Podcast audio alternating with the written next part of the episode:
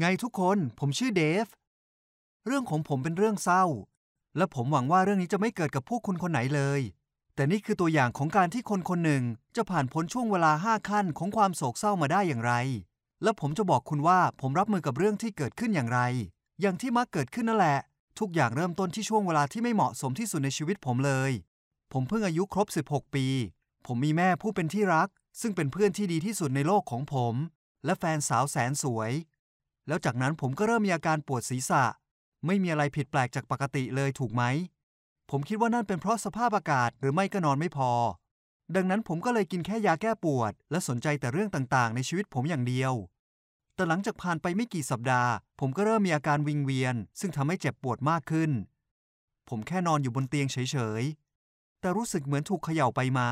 เหมือนอยู่บนเรือที่เผชิญพายุหรืออะไรทำนองนั้น เห็นได้ชัดว่าผมต้องไปหาหมอ เมื่อถึงตอนที่นัดพบหมอ เขาตรวจผมและบอกว่าพวกเขาต้องทำ MRI สมองของผม เป็นเรื่องปกติสำหรับคนที่มีอาการแบบผม หลังจากการทดสอบเรารอผลการตรวจที่โถงทางเดิน ผมเห็นว่าแม่ของผมดูวิตกกังวลอย่างมาก ในตามีน้ำเอ่อคลอ ผมสับสนนิดหน่อย แต่แม่ผมเล่าให้ฟังว่าเมื่อหลายปีที่แล้วพอผมต้องเข้ารับการผ่าตัด และเขาก็ต้องต่อสู้กับโรคร้าย หมอบอกว่าพ่อผมมีเวลาในชีวิตเหลืออีกเพียงแค่สองปี และเขาต้องการเหลือบางสิ่งบางอย่างทิ้งไว้ ปีถัดมาผมจึงถือกำเนิด และหลังจากนั้นหนึ่งปีพ่อก็เสียชีวิต แม่ของผมเคยบอกว่าผมเหมือนพ่อมาก แต่ผมจำเขาไม่ได้เลยเฮ้ยเรื่องนี้ไม่ได้ทำอะไรอะไรให้ง่ายขึ้นเลย ผมอยากทำให้แม่รู้สึกดีขึ้น และบอกแม่ว่าผมไม่มีทางเป็นมะเร็ง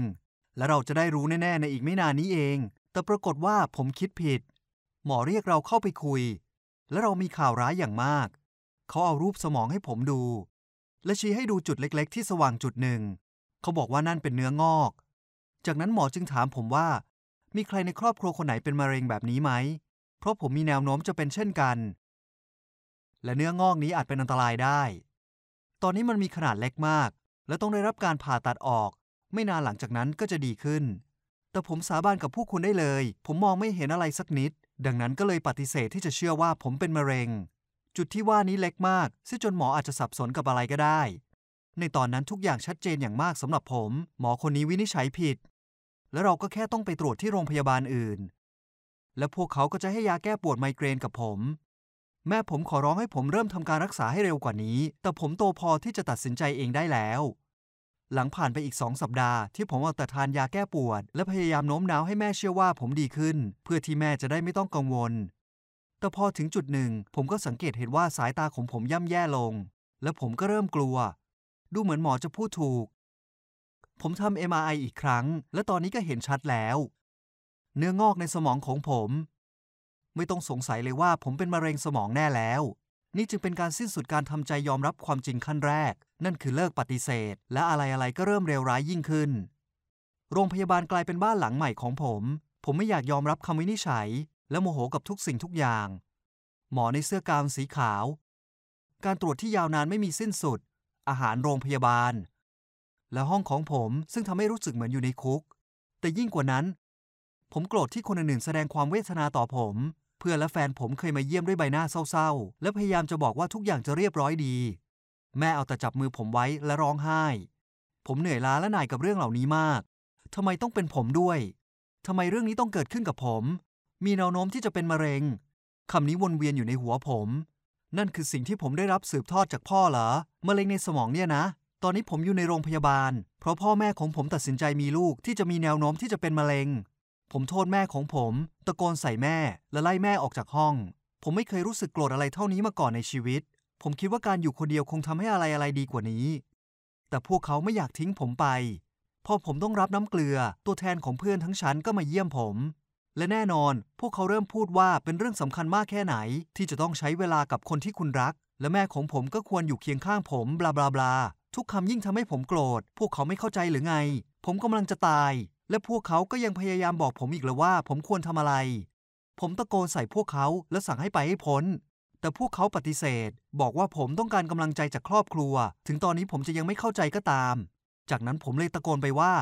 ถ้าพวกนายไม่ปล่อยฉันไว้อยู่คนเดียว ฉันจะไปเองก็ได้ แล้วผมก็ดึงสายน้ำเกลือออกจากมือ และลุกขึ้นอย่างรวดเร็ว แต่ก่อนที่ผมจะเดินไปถึงประตู หัวของผมก็เริ่มหมุนติ้ว และดวงตาเริ่มมืดดับลง วินาทีต่อมาผมก็หมดสติไป นี่คือขั้นของความโกรธเกลี้ยว ขั้นนี้อันตรายมาก เพราะผมอาจทำร้ายตัวเองและคนอื่นด้วยความโกรธได้ ผมตื่นขึ้นมาและสิ่งแรกที่เห็นคือใบหน้าหวาดกลัวของเพื่อนๆ ผมก็กลัวและเริ่มร้องไห้ ความคิดเดียวที่อยู่ในหัวผม คือผมไม่อยากตาย เป็นครั้งแรกที่ผมรู้สึกกลัว และพูดคำนั้นซ้ำๆ เหมือนกับคำภาวนาว่า ผมไม่อยากตาย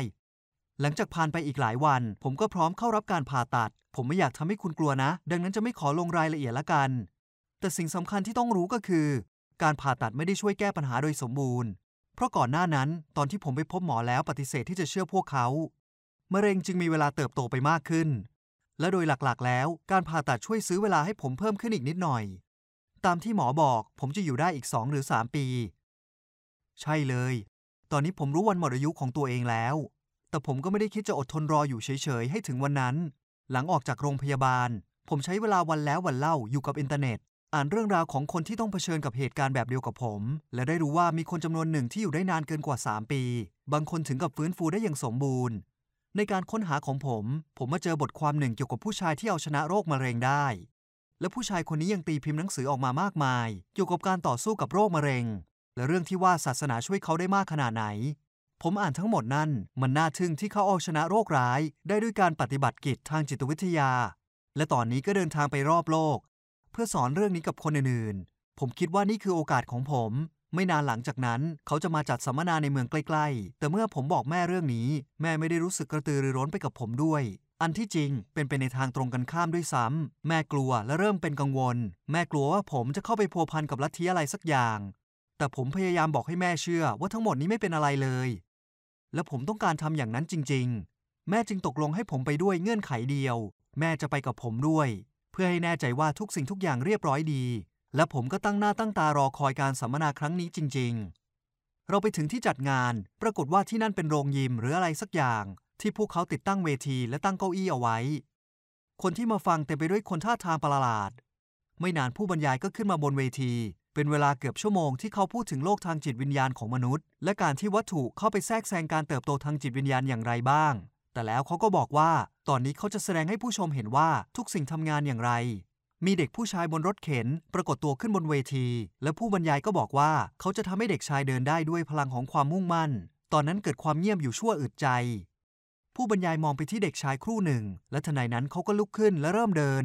ฝูงชนปรบมือเสียงกึกก้อง พวกเขาพิศวงกับสิ่งที่เห็น แล้วยังเริ่มลุกขึ้นจากเก้าอี้เพื่อพยายามขึ้นไปบนเวที ตอนนั้นทุกอย่างโกลาหลอย่างสมบูรณ์ แม่ผมเลยจับมือผม และรีบพาผมไปที่ทางออก ผมถามแม่ว่าเราออกมาทำไม แม่จึงบอกว่าลูกไม่เห็นเหรอ ผู้ชายคนนี้เป็นนักต้มตุนแต่ถ้างั้นทำไมแม่ให้ผมมาล่ะ ผมถาม จากนั้นแม่ก็อธิบายทุกอย่างให้ผมฟัง แม่บอกว่าแม่อยากให้ผมเห็นด้วยตาของตัวเอง ผมมีความหวังที่จะหายเป็นปกติ และความหวังนี้ก็อาจถูกคนอื่นนำมาใช้บงการหรือหาผลประโยชน์ได้ แล้วผมก็รู้ว่าแม่พูดถูก หมายถึงผมพร้อมที่จะทำอะไรก็ได้ เพื่อที่จะยืดเวลาในชีวิตของตัวเองอย่างน้อยๆ วันหนึ่ง นั่นจึงเป็นเหตุผลที่ว่าทำไมขั้นของการหาทางรอดนี้จึงเป็นขั้นที่อันตราย คุณอาจมีความหวังลมๆแรงๆที่จะได้ใช้ชีวิตอย่างมีความสุข และอาจทำให้ตัวเองหรือแม้แต่คนอื่นเป็นอันตรายยิ่งกว่าเดิม หรือสูญเสียสิ่งที่เคยมีอยู่ไป ดังนั้นผมก็แค่ต้องใช้เหตุผล และยอมรับในชะตากรรมของตน หลังจากตระหนักว่าผมไม่อาจเปลี่ยนแปลงอะไรได้ และเวลา3ปีคือทั้งหมดที่ผมเหลืออยู่ ภาวะซึมเศร้าอันหนักอึ้งก็เข้าจู่โจมผมเหมือนอิฐหลายพันก้อน ผมต้องมีชีวิตอยู่ต่อไป แต่เพื่ออะไรล่ะ มีเหตุผลอะไรเหรอ ผมไม่อยากมีชีวิตแบบนักศึกษา ไม่อยากเดินทางไปไหน ไม่อาจมีครอบครัว ระหว่างช่วงกลางวัน แฟนของผมพยายามทำให้ผมล่าเริงขึ้น และผมก็รู้สึกดีขึ้น แต่พอตกกลางคืน ผมก็จะมีอาการนอนไม่หลับ และจมดิ่งอยู่กับความคิดแง่ลบของตัวเอง ผมอ่านหนังสือเกี่ยวกับความตายและดูหนังเศร้า แล้วคืนหนึ่งผมก็สังเกตเห็นบางสิ่ง ในหนังสือและหนังที่ผมดู ตัวเอกมักไปดูพระอาทิตย์ขึ้นที่ทะเล เหมือนอย่างในเรื่อง The Bucket List หรือ Knocking on Heaven Door และผมก็เกิดความคิดบ้าๆว่าอยากลุกขึ้นมาขับรถออกไปทะเลกับแฟนผมตอนนี้เลย การเดินทางอาจใช้เวลามากสุด2ชั่วโมง เราจะได้เห็นพระอาทิตย์ขึ้น แล้วจากนั้นเราก็จะกลับมาบ้านในตอนเช้าวันรุ่งขึ้น ผมไม่เคยทำอะไรโรแมนติกแบบนี้มานานแล้ว ก็เลยอยากเซอร์ไพรส์ลิลลี่ ผมเอารถแม่ไปและขับไปที่บ้านลิลลี่ เธอตื่นขึ้นมา ผมไปที่หน้าต่างห้องเธอและเคาะเรียก ตอนแรกเธอก็กลัว แต่เมื่อเห็นผม เธอก็ยิ้มร่าทันที ผมบอกเธอว่าผมมีเซอร์ไพรส์ที่อยากทำให้เธอ และอีกไม่กี่นาทีถัดมา เราก็กำลังขับรถมุ่งหน้าไปยังชายหาด นอกจากเรื่องที่ว่านี่เป็นไอเดียที่บ้าบอและประหลาดแล้ว ลิลลี่มีความสุขทีเดียว เธอบอกว่านี่เป็นครั้งแรกในรอบหลายเดือนที่ผมดูมีชีวิตชีวา เราขับไปจนถึงชายหาด และคุยเรื่องโน้นเรื่องนี้กัน ไม่นานลิลลี่ก็พลอยหลับไป และผมยังคงขับรถต่อ ผมยังคงมองไปที่เส้นสีขาวกลางถนน ที่ดูเหมือนไร้ที่สิ้นสุด เส้นเหล่านั้นเหมือนสะกดจิตผมให้เคลิ้มไป และไม่นานตาของผมก็เริ่มปิด ผมจำไม่ได้ว่าผมหมดสติไปตอนไหน แต่ทันใดนั้นก็ได้ยินเสียงแตรรถและเสียงกรีดร้องของลิลลี่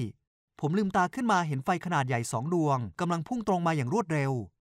เรากำลังจะชนเข้ากับรถที่วิ่งตรงมา ผมแทบไม่มีเวลาหักพวงมาลัย แล้วออกด้านข้างและเหยียบเบรกลิลลี่กลัวมาก เราทั้งคู่อาจตายไปแล้วก็ได้ ผมกอดเธอแน่น แล้วบอกด้วยความตื่นตระหนกว่า ผมขอโทษ ผมวูบไป ผมขอโทษจริง ๆ เราทั้งคู่หายใจไม่เป็นจังหวะด้วยความกลัว หลังจากเรื่องนี้ก็ไม่มีใครอยู่ในอารมณ์โรแมนติกอีกต่อไป ผมพาลิลี่ไปส่งบ้าน แล้วเอารถแม่ไปจอดในโรงรถ และไม่อาจข่มตาหลับได้อยู่นาน มือของผมยังสั่นอยู่เลย ความคิดหนึ่งแวบเข้ามาในหัวผม ผมพร้อมจะตายแล้ว แต่ผมคงไม่อาจยกโทษให้ตัวเองได้ ถ้ามีอะไรเกิดขึ้นกับลิลลี่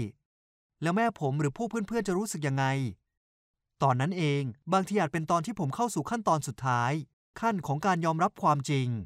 ใช่ มีความเปลี่ยนแปลงน้อยมาก ผมก็ยังคงรอวันตายอยู่ดี แต่ผมรู้แล้วว่า ผมยังมีอะไรบางอย่างให้ใช้ชีวิตอยู่ด้วย ชีวิตของผมไม่ได้เป็นแค่ของผมคนเดียว แต่ยังเป็นของคนที่ผมรักเช่นกัน พวกเขาให้กำลังใจผมอยู่ตลอด กระทั่งตอนที่ผมคิดว่าผมไม่ต้องการพวกเขา แต่สิ่งเดียวที่ทำให้ผมมาได้ไกลขนาดนี้ ก็เพราะพวกเขา ตอนนี้ผมยอมรับความจริงที่ว่า ผมกำลังจะตายได้แล้ว ดังนั้นไม่ว่าผมจะเหลือเวลาอีกนานแค่ไหน ผมจะอุทิศเวลาที่เหลือนี้ให้เพื่อนของผม แฟนของผม และแม่ของผม ผมหวังว่าเหตุการณ์นี้จะไม่เกิดกับพวกคุณคนไหนเลย แบ่งปันวิดีโอนี้ให้ครอบครัวและเพื่อนของคุณ และขอให้อดทน และเห็นอกเห็นใจคนที่คุณรักอยู่เสมอนะครับ